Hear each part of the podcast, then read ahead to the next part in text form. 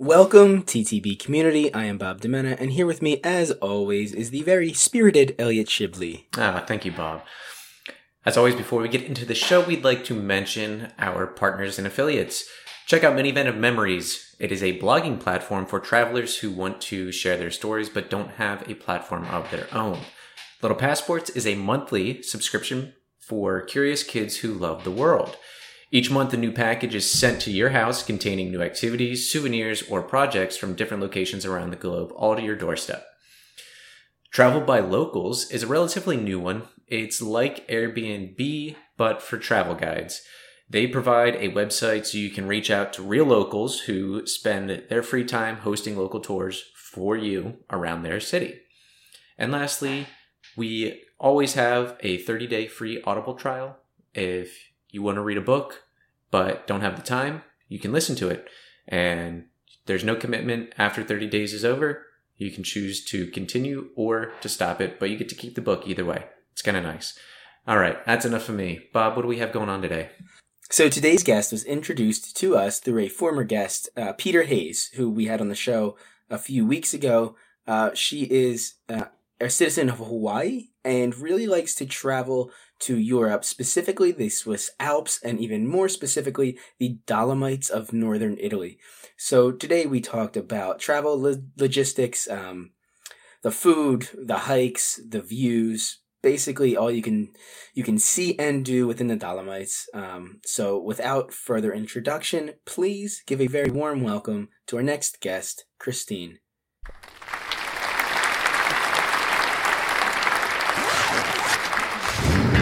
Welcome to the Traveler's Blueprint. Start designing your next adventure.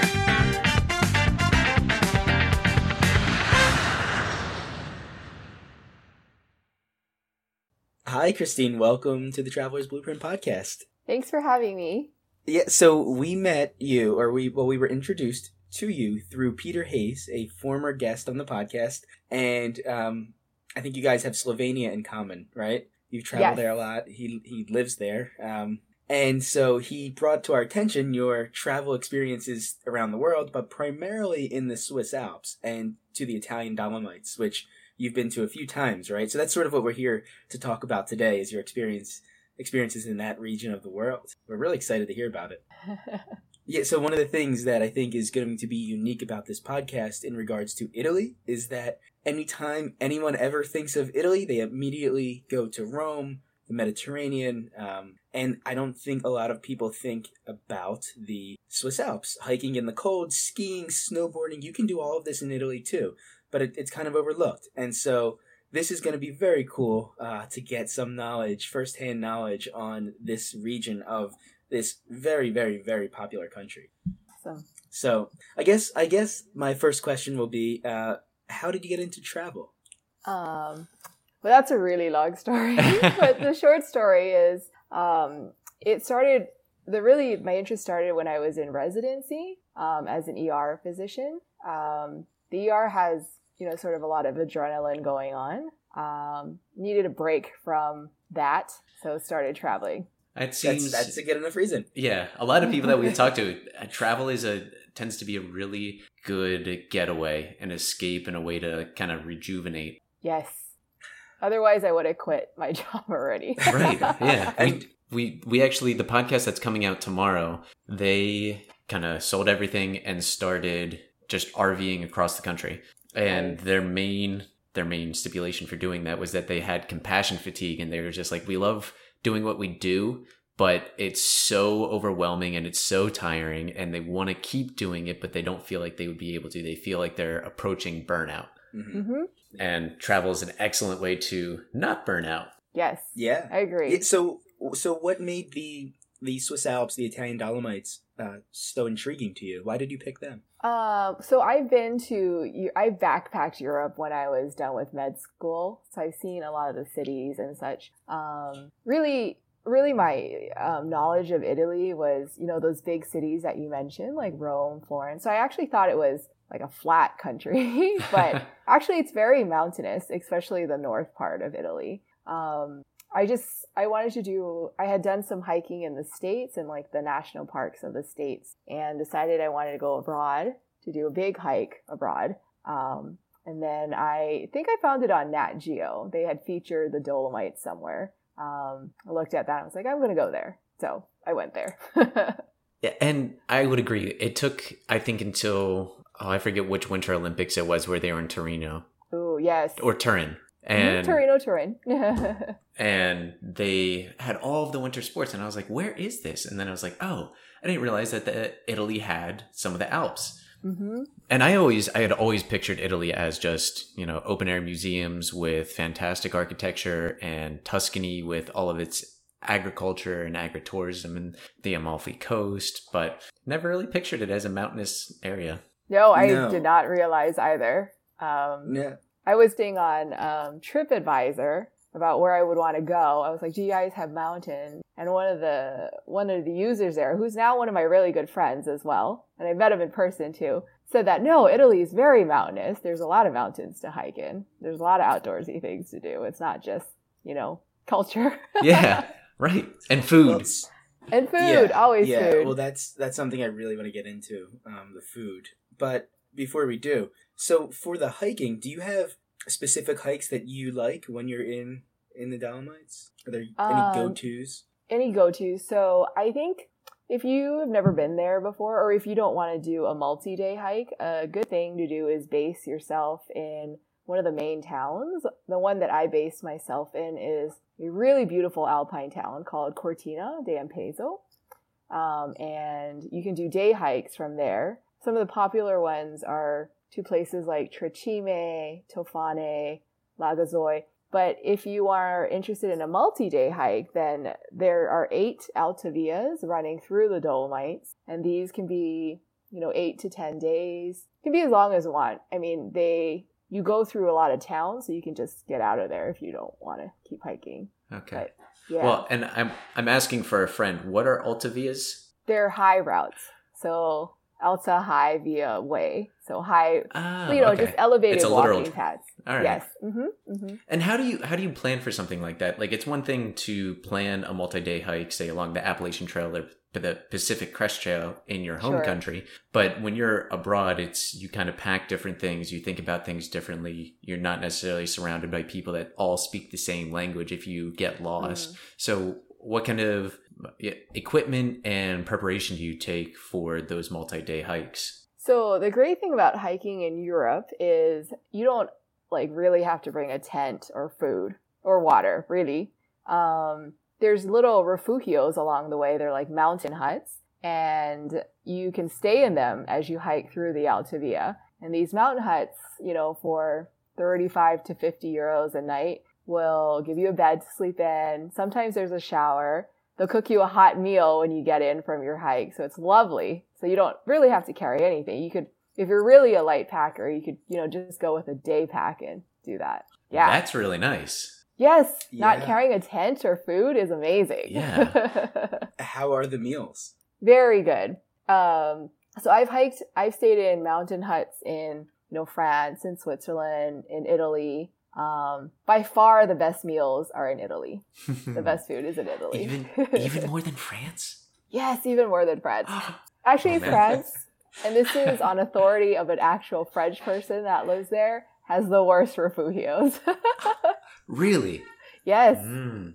Someone told me not to do the. There is a great um, trail called the GR20 that runs through Corsica. It's one of the big walks, um, you know, that goes through the the French island of Corsica. And he's like, "Don't ever do that one. the huts are terrible. There's bed bugs." So, but Well, the so- Italian ones I've stayed at are beautiful. Good food. Nice. So what what is the food like? Is it similar to food in southern Italy? A lot of uh, pastas and uh, seafood, or is it different? I'm I'm assuming maybe fresh agri like beef and Yes, goat it, it is different. I think the northern cuisine is a little bit different. So it's um yeah, there's like meat too, but they're really big on dairy sort of stuff, I thought. Okay. Like cheeses and like the milk. Oh. You know, stuff they get from cows that graze the area. You Yeah. know? Because Huh. they're these are refugios are usually really far from cities. You know, it's hard to get stuff up there. So like a lot of them have their own cows and stuff. Okay. Yeah. I'm just there was imagining a- how fresh the food is, fresh the vegetables and tomatoes are, free range, grass fed beef. Yes, Sounds that's amazing. Yeah. Uh, there, I think there was a chef's table episode a few years ago about a little restaurant in the Alps in Italy, and I think the restaurant owner there was an earthquake and it destroyed I don't know maybe ten years worth of Parmesan or aged. it was aging in the process of it, and the restaurateur decided, all right, how are we going to use all of this Parmesan? And like you said, the Alps because you can't really farm it, and Mhm. so instead they do a lot of livestock and Mhm. dairy cows. So they had all this cheese and they didn't know what to do with it. Otherwise, it was going to be ruined and go terrible. So they talked to all of the restaurants in like, I don't know, 100 kilometer radius and they all adjusted their menus to incorporate this Parmesan into basically every single dish. It was really that's cool. amazing. That Yeah. is Yeah. cool. That's cool. Something Italians would do. yeah, it is so, Come so together Italian. for the food. Yeah. I, I am in an argument with somebody, uh, just an ongoing friendly argument that Italians not only have the best food, but have influenced global culture over any other uh, people in, in world history. And I always bring up the food has influenced food around the world, the art, the architecture, Mhm. Roman architecture. There's like Mhm. there's multiple things. It's more it's a it's a friendly back and forth, but Well, I I, think will you might say, be right though. Um, Italy has the most number of like UNESCO World Heritage sites. Even their like one of their pizzerias or the pizza making culture in Naples is like recognized by UNESCO. You know, so you might Oh, be right. You could win that argument. Wow. Yeah, yeah. And even when, when like, you know, certain forms of government, the Roman revolutionized, Mhm. like, the, well, I guess it was the Greeks with democracy. So yeah. one of the things that I had always thought was truly Italian in the historical terms was pasta. But I, I think I think this is true that Marco Polo actually brought that back from China. So pasta Oh, was actually invented in China. Not maybe it was invented or discovered or you know used primarily in China, and then when Marco Polo brought it back to Italy, the Italians adopted it, and that was their staple food. That's interesting. Uh, but I wonder if it was maybe rice pasta, and then he, they don't have rice fields in Italy. Maybe they're like, what, what else can we use? Uh, Yeah, I'd be curious to hear that history. Yeah. That would be Yeah, we'll- interesting. We'll, Google that later. Um, all right. Well, back back to the Italian Dolomites. Yeah. Um, so I know you you mentioned one town that you typically go to. Can you mention that again? I, I Cor- didn't. Cortina. Cortina. I'm Cortina. gonna plug Yes. that into the map and see exactly Yeah. where that is. And Um, so when you're going to Cortina, what airport would you fly into? uh, I think I flew into Venice. Yeah, I flew Okay. into Venice. Does Venice have large, or like international flights straight from Yes. the East Coast? Yes, I think I flew in directly from New York City, Okay. JFK. Yep. There's that's not nice. many cities that do that, um, but I know New York City is one of them. I think Newark might be one of them too. Yeah, New York's one of them as well. I think Okay. I've been that before. It is, well. yeah. So there's not Yeah. many, but um, yeah, I do know you can get a direct flight, flight flight to Venice on Scott's cheap flights. One time, I think they were down to like three hundred and something. Ooh, that's a good deal. From, Yeah. It's usually a bit more expensive in the summer, though. yeah, yeah. Yeah, yeah. Well, while Bob's finding that on the map, I do want to ask those ref- refugios. Do you have to pay a nightly fee to stay there and lodge there? Yes. So you, what I did, you can call them or you could email them. I emailed them because you know I live in the states, um, and then you just say, "Can I have a bed on this night, like half pension, so I have dinner and breakfast in the morning?" Um, and then you pay them when you get there. So it's usually between thirty-five and like fifty euros, which is Okay. I don't know, forty to sixty dollars US. Yeah. Um, I think it's really reasonable though, and it's great to not carry your stuff. Yeah. So that's for two meals and a bed. Yes, and, And sometimes, sometimes a a shower. shower. Right. Yes. Yeah, Ah. sounds worth it to me. Yeah, that It sounds looks like- definitely worth It it. looks like Cortina is about two hours north of Venice, which is not Yes. bad at all. Do you rent a car when you go up No, there? I no. Um, since I you know usually start in one place and hike to another place, I you know am you know there's no you can drive around it, but I'm just hiking, so I don't rent a car. I usually take the bus. from- Oh, okay. Yep, you just take the bus from Venice to Cortina. It's direct bus takes two and a half hours, I think. That's really nice. Yeah, That's it's really convenient. cheap too. Yeah, I think it's Yeah. like twenty dollars just to do it. I don't know. So- it's cheap. so- it's better than renting a car. Yeah. All right, so a direct flight from New York, JFK, right? I'm, I'm assuming that's the big one, to Mhm. Venice. hmm a bus, two and a half hour bus from Venice to Cortina, and then Mhm. you're in the Italian Dolomites. It's Yes. that's pretty easy. Um, Very for easy. relatively cheap. Yeah, I, if tickets are going from three hundred is probably the cheapest you'll ever find it, and then six hundred is probably on the expensive end. I Right. think I think I probably paid. I mean, I went in the height of summer, you know, so I think I Mhm. probably paid a little bit more than that, maybe seven hundred or eight hundred, Okay. but it shouldn't be more than that. Yeah, logistically, it's not too hard to get to. And then once you're in Cortina, you then have free range to a, a bunch of the, I guess, some of the mountains that you like to, to hike in. Yes, so they're in the summer. So I've never been there in the winter, caveat. But in the summer, there's um, really good public transportation there. So you can just take buses to the trailheads, and when you're done, you can just take the bus back. You know. Um, Mhm. But Cortina is in the center of is in the center. It's very close to a lot of the major um, peaks in the Dolomites. So the really big one, I think that a lot of people know about, is Tre Cime. Um, three big peaks, beautiful, one of the best hikes there. Um, but you can just take the bus there. Um, there's places like Tofana, that's another group that hangs over the town. Um, you can literally just walk to the gondola station. So it's very easy to get around there. Very easy. You don't need a car. The parking Okay. is ridiculous there anyway. Yeah. Well, Yeah. yeah. So I was going to ask if you're going in the summer. Um, I know Italy already has is over already overrun with tourism every summer. How is that region? It's not bad at all. I didn't feel overwhelmed at all. I um Nice. That's I felt overwhelmed when I got back from that trip and I got back to Venice to fly out. Oh yeah. Um, but the Dolomites, I, I think there's people people that go there like really love the mountains. Um, and it's not it's not nowhere near as touristy. It is, but nowhere near as touristy. okay. right. And I think a lot of people rock climb in the Dolomites as well. Yes, it's a big rock climbing place.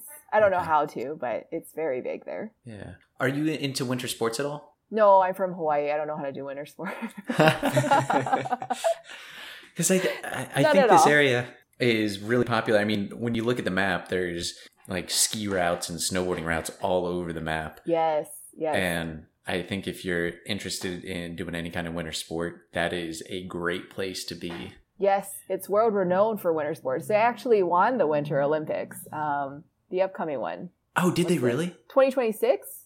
Okay. Yeah, they're Yeah. they're hosting, so they're sharing it between like Milan. Cortina will be one of the sites, though. Okay. Wow, that's Yeah. that's- And You should where? get there let's before. yeah, let's go. We got we got seven years to plan. Uh, so where is Turin in relation to Cortina? it's further south and to the west. I think it's quite far away. Okay. Not far, but like in Italy, far away. Really far, yeah. Yeah, it's closer to the French like border. uh, yeah, yeah, like closer to where the major part of the Swiss Alps is. I think. And and so for these hikes, once you're there in a town like Cortina, can you opt to travel or to hike alone, completely by yourself? Are these hikes safe for solo travelers? And Oh yeah, Is there also? I think so. yeah, okay, Yeah, I think they're really safe. I mean, they're really well marked, um, especially the day hikes, and you'll always see someone on the day hike. Really, um, I- did the Alta Via two when I was there, which is a little bit less traveled than the Alta Via one, um, which is a little bit more popular. Uh, I think I saw someone every day except for a chunk in the middle. how But- long? How long are these hikes in terms of kilometers distance wise? the day hikes, Yeah. um, really depends, but like ten kilometers, I think, on average. Okay. the thing about the Dolomites is, um, like you, if you've seen pictures of it, the the passes are really really steep. So you have like really high, really a lot of vertical gain. Um, and a lot of vertical descent. So even if it's 10 kilometers, it can take a really long time. Okay. Yeah. I am looking at the Alta Via too, and I just cannot get over. it is beautiful. Oh my It is gosh. Well, one of I the gotta look at best best long distance hikes ever.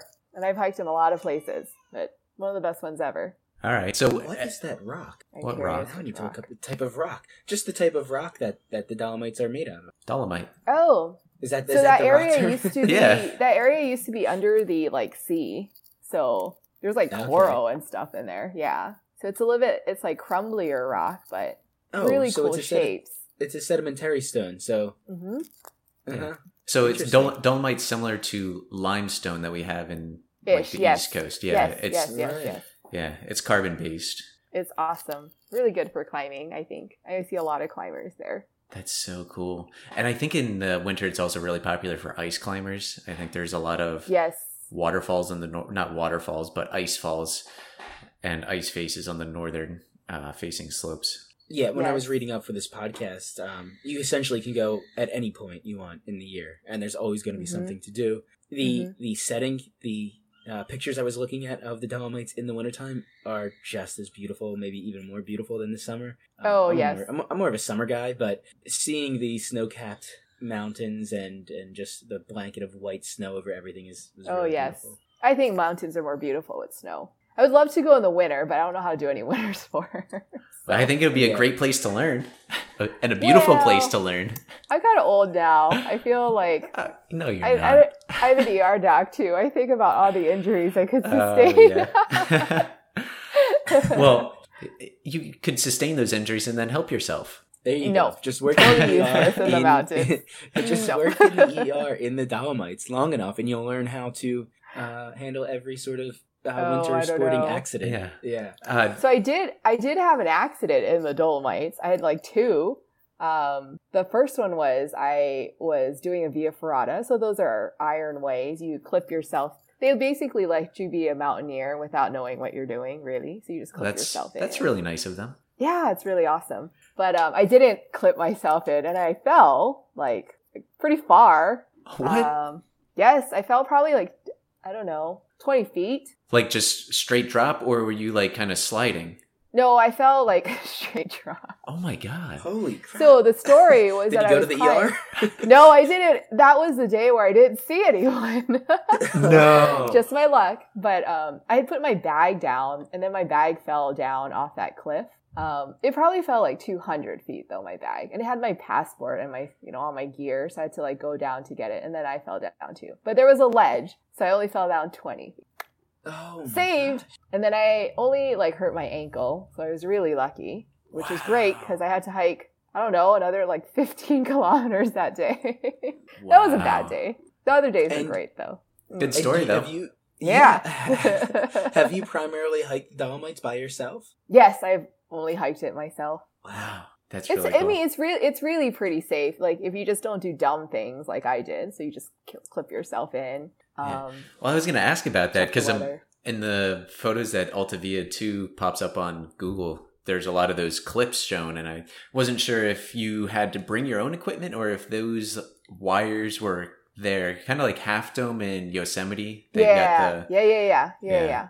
Um, so those wires are there. They're from the they're from World War One. I. I mean, the soldiers, um, you know, like the Italian army and the Hungar- Austro-Hungarian army, um, fought each other in the Dolomites. It was like one of the front lines. Um, so they they had those lines to like navigate the mountains. Um, and there's a lot of really cool places where there's like open air museums for this. You can see, you know, the tunnels they built, like the little windows that they shot out of, et cetera, et cetera.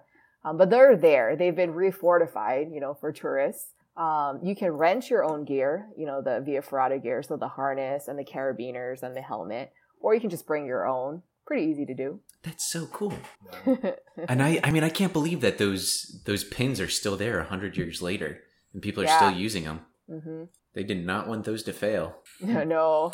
So, how is the overall culture in in surrounding you know the Dolomites? Are they pretty accepting of tourists? I think so. Um, I think everyone there loves the mountains, um, and they love like alpinism. They love the scenery. They love the mountains. So, I mean, everyone's sort of like minded.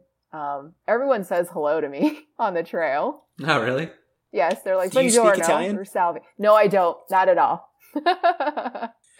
um, I can say buongiorno, uh, which you know is hello, and everyone Yeah. says that as you walk by. Um, but northern Italy, like that area specifically, there's um, you know, it used to be the Austro-Hungarian side, so a lot of people speak German there. Oh, Yeah, so interesting. Mhm. That's yeah, that's something new. I wasn't expecting to learn that. That's pretty cool. Yeah, I mean Cortina, there's a good mix, but there's another town which is the start of the Alta Via too, actually called Bressanone or Brixen is the German name. Like 99% of the people there speak German. So Huh? Even though it's in Italy, Yeah. Yeah. That's fun. So you mentioned that you had two uh, mishaps. What was Oh, the other one? The other one was not checking the weather. So always check the weather. It's very important. Uh, but it can change really quickly. Um, it was, and I had a late start, which was another bad thing, but I didn't check the weather and I got caught in a huge thunderstorm. Huge. but um, I was I was on one of those um, via ferratas, which you know would conduct electricity very well. Yeah. So I, it started to rain and then it started to like, there started to be thunder and lightning. So I unhooked myself and thankfully, like the only, there's this little ledge on this whole, like a little cave, you know, inside the cliff on this whole way that I was going up. So I hid there for three hours while I waited out the storm. And it was a huge storm. I saw like waterfalls appear around me. Um, there's like thunder and lightning and Oh I'm an god. atheist, but I started praying. but it was it was so crazy, and then it and then it just passed. Um, and then I found out later that that storm was really bad that day. Like four, three or four other people died in the Alps that day. Even one on the Marmolada, which was like pretty close to where I was actually. So yeah, the mountains are no joke. Should always check the weather. wow. Um, so I was very late to getting to the mountain hut, the refugio. Um, I probably spent like the last half hour. The sun set, you know, at nine, but I probably spent the last half hour wandering in the dark. oh man. And then Wow. I Any shocked headgear? myself. Oh, um, I had a headlamp with Okay. a dying battery. Oh man. but um, so like I said, that refugio had, you know, they have cows. You know, they're in the middle of nowhere, so they have that little enclosure for cows with the the electric tape everywhere. I couldn't see, so I walked right into that and shocked myself. Oh, yeah, that was a bad day too. I had two bad days in the Dolomites, but everything else was wonderful. but you you survived and you're here to tell the story. I did. I How- survived. How bad was the the shock? Was it enough to knock you over? Uh, I fell backwards, yeah. But I think it was more of surprise. It probably it didn't hurt that bad, um, but Oh, it was man. it was definitely intended to keep the cows in. Yeah. but. I showed up, I got to my bed, and you know the rest of the trip was just fine. yeah, I'd imagine, you know, sitting in a cave watching waterfalls appear around you and having known that three or four other people had died in that same storm. It's got to be very humbling to know that nature, you know, can just take life away just like that. Yes, I think, um, but I think that's the draw too. I mean, why does mountaineering, you know, exist? Like, why do people want to, you know, climb peaks all the time? I mean, it's just you can never because they're there. because they're there. You're never gonna. I mean, I don't know. I really love mountains. I like respect them. Yeah. Um, I'm afraid of them as well, but Yeah. you know, it's amazing to be up here. It sounds, it sounds like a healthy relationship. yes, It does. it, tr- it tries to be. And so I'm assuming you don't have any cell service or anything like that up there. Do you? you- Do you carry a trail map? um, I carry a trail map on my phone, so I have I download the Okay. maps to my phone and I use those. There are there very a- good trail maps though for the Dolomites. Is there a specific app or website that you would recommend? Um, I think in the so when I fell off that cliff, when my bag fell off that cliff, my my last my phone broke. oh, no. so I had no more maps after that. Um, but before I was using one of the paper maps. I think I can't remember the name of the map. It's a really famous, popular company that you know makes maps. But the other app I was using was Maps Me, which is a free app. Um, and it's uh, they actually have a lot of trails on it too in the Dolomites, so pretty easy to follow. Yeah. Yeah. So, would you recommend someone always have a paper map with them in case they drop their bag off Probably, a yeah. 200 foot cliff? Yeah, yeah. Well, it yes, yeah, you should have a paper map. It's just a safer thing to do. All right.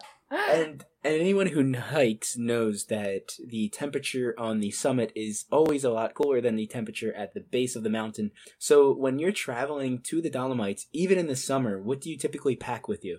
So, um, you should bring mountain gear. You should bring layers. You know, like a base layer, a layer, merino wool layer. Um, I had my down jacket with me. Always bring rain gear. You always need it. Um, yeah, but you know, if you're going, it's it's cold at the top. Cold. Okay. And Yeah. isn't the Yeah. at the top? Isn't there a lot more sun exposure? Yeah, you should always bring sunscreen too. Yes, Okay. that's right, sunscreen. Um, And do you bring food? I know you have you plan the trips to kind of stop the refugios, but in an event where that storm lasted six hours and you were not able to get to a refugio in the evening, how much food and water do you pack? Oh man, I was not prepared that day, so thank God I got there. But usually I'll bring um you there's places to refill your water along the way as well. There's, you know, Can you You use just- creek water? uh I've not done that. Um but I've not done that. I guess you could. I wouldn't recommend though. Okay. Because there's, you know, there's livestock here. You know, there's Oh, like cows right. roaming and stuff. Mhm. Um, but usually at there's places where um, there's potable water. I mean, it just pumps from like there's a little faucet and you could just fill your water. Okay. So um, I would do that. And then for food, I just bring nuts and stuff like trail mix. Yeah. Yeah, Yeah. that's always solid. Yeah. I've I've brought an entire jar of peanut butter. Just threw the the jar of peanut butter in my backpack with a spoon, and Bobby, That's you did, it. you But did that's that- good though. You probably did that for like a two mile hike. yes, I did. I, I, I have a jar of peanut butter sitting in my work, desk at work where I don't even move for multiple hours. So yeah, it doesn't. well, you know, peanut to- butter is very expensive in Europe. Like very Yeah. expensive. We just talked about this um, With on- Zarab. With with another yeah with another guest. So not only is it not uh, very expensive, but it doesn't exist like it does in the United No, States, right? It's a no. different Not as form prevalent. of peanut butter. So No. now you being an American, can you describe their peanut butter to us? it's um I don't know. It's it doesn't really taste like peanut butter. It's like more l- like liquidy and not peanut butter. yeah, is it is, Is it, it just like- as- hmm? Is it it just not natural? processed? I, Ellie I I, it's probably other. you're right. You're right. It's probably more natural and not as processed. Okay. There's probably less like sugar in it. Um, I've had like just raw, you know, ground up masticated peanuts before, and that's not necessarily the most tasty. And it's No. really, it's kind of pasty and it Uh-huh. sticks to your mouth even more than regular, you know, American peanut butter. yeah, I think I think Nutella is probably bigger in Europe. Yeah. Someone once Mhm. told me they were like, I, "We don't understand peanut butter. Like, we don't understand why it's salty and sweet at the same time." That's so because it's delicious. I It's know so I love peanut butter. So I think if you're into it, you should bring peanut butter because it's very hard to find in Europe, and it's also going to be very expensive, like nine euros for a little jar. Whoa. Oh. So yeah, expensive. Yeah. Well, is there anything else regarding you know logistical planning to the Dolomites that you want to share with people that you know would obviously help them out with their own trip? Yes. So um, I think if you, it depends how much time you have in the Dolomites. You know, if you have two weeks, you could spend that whole time in Cortina and have tons of day hikes and tons of things to do. You know, if you have, um, if you want to do a multi-day hike, I recommend looking into one of the Alta Vias. There's a very good book um, written by Cicerone, I think that's the name of it. Um, but this person writes books on the multiple Alta Vias you can do, and if you know you're interested in it, you can choose one to do. Um, Alta Via one and two are the most popular. Um, the other ones are a little bit harder to book, I think. Um, a little bit probably more difficult too, the terrain, but um, probably less signed as well, less marked. But there's a lot of hiking you can do in the Dolomites. And you don't have to do the whole Alta Via because you can just do part of it and then, you know, take a bus somewhere else or take a car somewhere else. Um, but that whole area is not very far from each other. Um, like the mountains are not far. So if you wanted to just rent a car and just do day hikes in the area, that would be fine too. You don't have to. There's a lot for everyone, I think. I think I would enjoy Cortina and Alta Vias. You would love it. it's amazing. Um, Yeah. I was I was actually just in the Dolomites again this this past June. They had a very big winter though, um, so there's the hikes are still under a lot of snow. But we had a car this time. I was with one of my friends. We had a car this time so we could drive around. And I was so surprised by how close the peaks were because when I was hiking them, they were really far apart. but they're actually really close, and it's you know really easy to get to them. yeah. Yeah. Well, that's fun. I noticed that. So my wife and I have been hiking portions of the Appalachian Trail in Pennsylvania, Awesome. and we're you know we park one car at the beginning of the trail and one car at the end of the trail, and then start. Usually do like 15 to 20 mile segments, but we're driving and it's like 15 minutes to get to the next section or 20 minutes to the next section, and it takes five hours to Right. hike it. And we're like, that was that's sad. no, it's okay. It took me There was a section that we drove. I drove with my friend that was 20 minutes. It took me like four days to hike it. Whoa. Yes, because it's up, it's up down a bunch of passes. Yeah. Whereas when you drive, you can just drive around them. right. So even though Yeah. it might be, you know, 10 kilometers it on can a take map, all day. it can could, take all day. with elevation change, it could be closer Yeah. to 15. Yes, it can take all day. Yeah. The, now I need to go to the Italian Dolomites. You Oh, my absolutely list do. is It's one of the best places ever. my and time is UNESCO shrinking World and my Heritage list Site. is growing. Yeah, yeah, th- I it do- is. I know it is a, a heritage site. So what is the average elevation, like at Cortina? What is Cortina's elevation and then the Dolomites elevation above it? Oh, that's a good question. I don't know how high Cortina is, but like a lot of the hikes, you know, the elevation gain can be like a 1.2 to 1.5 kilometers. That's a Okay. lot. I mean, Yeah. I don't know what that is in feet, but it's a lot. So yeah, that's pretty hefty. It's like Cortina. a 9,000 foot. the elevation of Cortina is it's twenty nine hundred meters, um, which is ninety six hundred feet. Is the elevation the top elevation of Cortina? ah, Okay. And then what are the And- Alta Vias nearby, like Tre- Tresemme? Tre Cime? um, Yeah. Tre Cime, like it, the Alta Via Trachime? four goes through there. Mhm. Tre Cime elevation is twenty nine hundred feet. Or, I mean, I'm sorry, twenty nine hundred meters, ninety eight hundred feet. Oh, really? Uh, Tre Cime is a Right. Oh, no. See, I got it as 3,100 meters. The For that's the, the, the Zvolkofel. Hmm. wait what? I don't know. The one of the peaks is like Croda dei Toni, and it's got a weird German name with an umlaut. the the peak of um, Tre Cime, which you don't climb, you don't hike up there, you climb up there, which people do.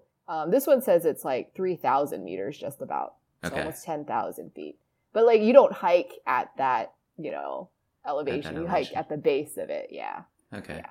Interesting. But the So- it's not the peaks are not high. Like you won't get altitude sickness there, you know. okay. But That was going to be my next question. yeah, you don't get altitude. No, it's not. It's it's very good hiking. It's you know like Patagonia. There's not there's not huge elevation, but there's beautiful mountains. Okay. Yeah. So, a little bit of history. Until 1919, these mountains were on the border of Italy and Austria. And Mhm. but now um, that's changed, and besides, it's still part of Italy, so the, the border was pushed back, and maybe that's why you still have a lot of German-speaking German. citizens because that was actually still part of Austria um, back Ah, uh, up until 1919. Yep. So after says, the, the um, war.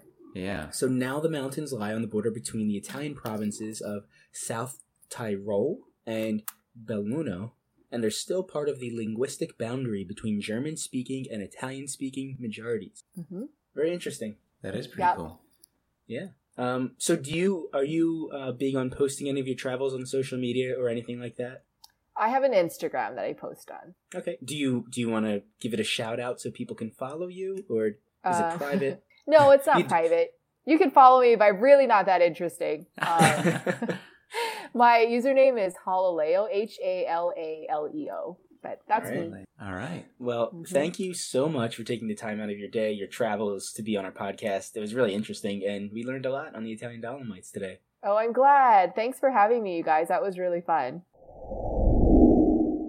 So, I just learned a ton about northern Italy and the Dolomites, and now I'm just trying to play out, um, you know, when I can actually get there to do some of those hikes. Yeah, I think that's something that Amanda and I would be really interested in because we like just having a base camp and exploring a region and especially hiking. And if we don't have to bring a day pack, that's amazing. Sorry. Well, no, if no, we that's all you would bring. If we only have to bring a day pack, Right. that'd be amazing. I don't want to haul around a big overnight. I don't want to haul around a tent. I don't want to haul around a sleeping bag, an air mattress, uh, you know, make food, all of that stuff. I'd rather Right. go to the refugios. Well, yeah, the multi day overnight hiking into somewhere that you've never been before, it- that's hard to do as the first time. So it seems like the best way to go about this, and now this is my personal recommendation, but it would be to do exactly what you said go to the one town. Cortina, um, do day hikes from there, use that as a base camp, and then as you get more familiar with the region, start doing multi day hikes and actually sleeping overnight. Um, yeah, that seems to be the way to go. And as we've learned, make sure you look at the weather. Yes, yes, yes. Look at the weather. So, Um, as always, thank you for listening to the podcast. We will have a new one next week. Uh, if you have a second of your time, please rate us on iTunes. It goes so far, and um, we we kind of need those for for podcast growth. So uh, we appreciate your listening. We appreciate your support, and we will talk to you next week.